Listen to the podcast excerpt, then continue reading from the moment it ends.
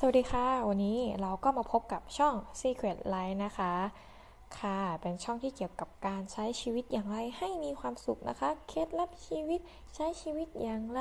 ให้มีความสุขนะคะ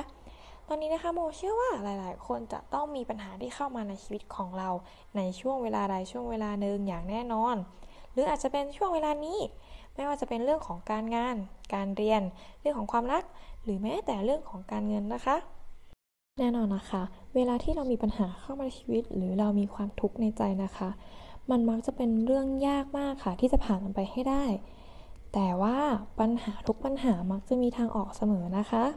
และวันนี้เราก็มีเรื่องเล่าแรงบันดาลใจดีๆ มาเล่าให้ฟังด้วยนะคะ เครดิตจากมิราเนียแมทธิวค่ะ เรื่องเล่าแรงบันดาลใจเกี่ยวกับความเชื่อวันนี้เป็นเรื่องของเชือกผูกช้างนะคะ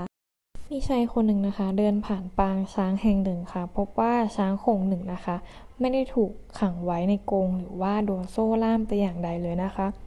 แต่สิ่งที่ล้างพวกมันเอาไว้นะคะ เป็นเพียงแค่เชือกเส้นบางๆ เส้นเดียวเท่านั้นนะคะ ที่ผูกเอาไว้ขาข้างหนึ่งของมันนะคะชายคนนั้นยืนจ้องมองอยู่ และก็เกิดความสงสัยขึ้นมาว่า ช้างก็ออกจากตัวโตขนาดนี้ เชือกก็อันเล็กนิดเดียว แต่ทำไมพวกมันไม่คิดที่จะทำอะไรเลย ยืนให้พวกเขาล่ามไว้อยู่อย่างนั้น ด้วยความที่เขาอยากรู้มาก เขาจึงเดินไปถามกับควานช้างที่อยู่บริเวณนั้นว่าทำไมช้างมัวแต่ยืนอยู่เฉยๆ ไม่คิดจะหนีไปไหนเลยล่ะ ควานช้างจึงตอบกลับมาว่า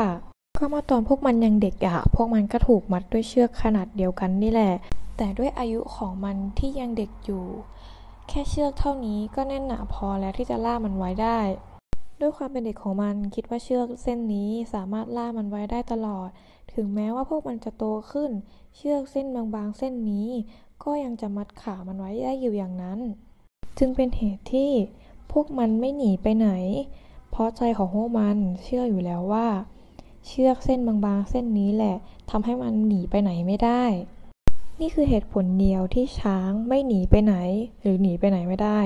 คือใจของมันเองนั่นแหละที่เชื่อว่าไม่มีทางเป็นไปได้ ที่มันจะหนีออกมา และข้อคิดของเรื่องนี้นะคะ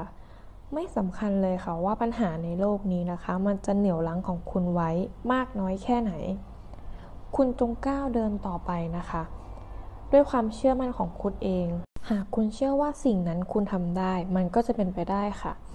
ความเชื่อจะทำให้คุณประสบความสำเร็จนะคะ และความเชื่อมันเป็นสิ่งสำคัญที่สุดนะคะ ที่จะทำให้คุณบรรลุเป้าหมายค่ะไม่มีสิ่งใดนะคะ ที่จะสามารถเหนี่ยวรั้งชีวิตของคุณได้ นอกจากความคิดของคุณเองนะคะ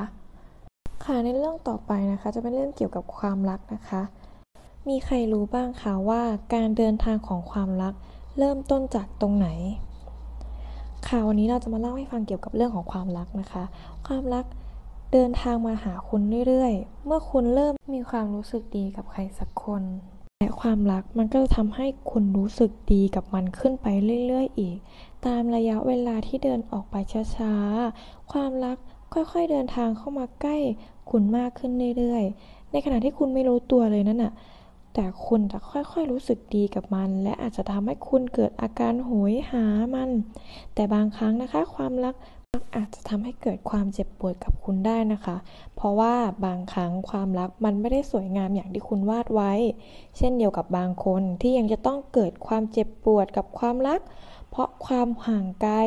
ระยะทาง การเวลา คุณเชื่อไหมล่ะว่า คุณรักเขาคนนั้นไปแล้ว แต่จะมีสิ่งหนึ่งที่เดินตามความรักมาเสมอ คือความเข้าใจ และความเข้าใจก็จะเดินตามมาหาคุณ พื่อที่จะยื้อความรักของคุณให้อยู่กับคุณเป็นนานๆ เมื่อความเข้าใจในความรัก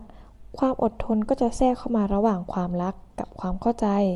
เพื่อที่จะทำให้ความรักของคุณแข็งแกร่งขึ้น แต่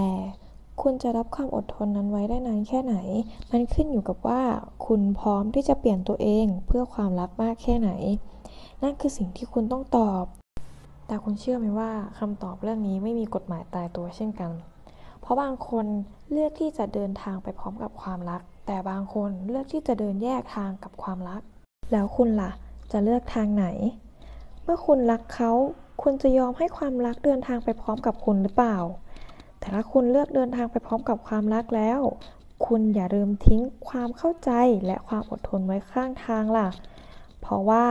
ถ้าคุณไม่มีสองสิ่งนี้ ระยะเวลาของการเดินทางของความรัก ของคุณและคนรัก อาจจะจบลงก็ได้นะคะล่ะค่ะว่าความรักมันทำให้คุณมีความสุขก็ได้ หรืออาจจะทำให้คุณโหยหามัน จนคุณรู้สึกว่ามันเจ็บปวด แล้วคุณจะทำยังไงให้คุณมีความสุขกับความรัก อย่างแรกเลย คุณจะต้องไม่ยึดติดกับเขา คุณจะต้องให้อิสระซึ่งกันและกัน และสุดท้ายนี้ ข้อคิดต่างๆ และเรื่องเล่าดีๆ ที่เล่าให้ฟังในวันนี้